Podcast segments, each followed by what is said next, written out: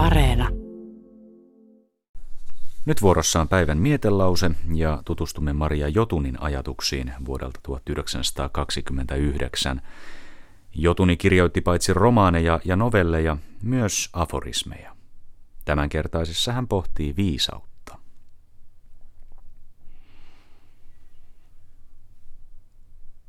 Kun minä olin nuori, kunnioitin vanhuutta. Kun minä olen vanha, näen, ettei vanhuus sinänsä ansaitse erityistä kunnioittamista. Kunnioitettava on ajattelevaa ihmistä kaikkina ikäkausina. Lasta, joka kiihkeästi haluaa oppia, on verrattava teoreetikkoon, joka myös oppimalla tahtoo luoda maailmankuvansa. Vain kokemukseen pohjaava ajatus on elinvoimainen. Se vanha tahi nuori, jolla on ajatuksissaan luja ote, joka on rikas kokemuksista ja jolla on väsymätön luova mielikuvitus, ansaitsee viisaan nimen.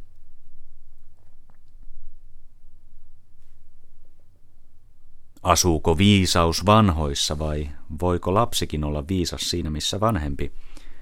Tätä pohti Maria Jotuni omassa aforismissaan vuonna tuhatyhdeksänsataakaksikymmentäyhdeksän. Kohta puolen päivän kellonlyöntien ja uutisten jälkeen Tiede Ykkönen suuntaa marja metsään. Kotimaisten metsämarjojen positiiviset vaikutukset on tunnettu pitkään. Ja mustikan on tiedetty edistävän silmän terveyttä, mutta uutta on vaikkapa se, että hillan siemenestä on ollut apua M R S A-sairaalabakteerin torjunnassa.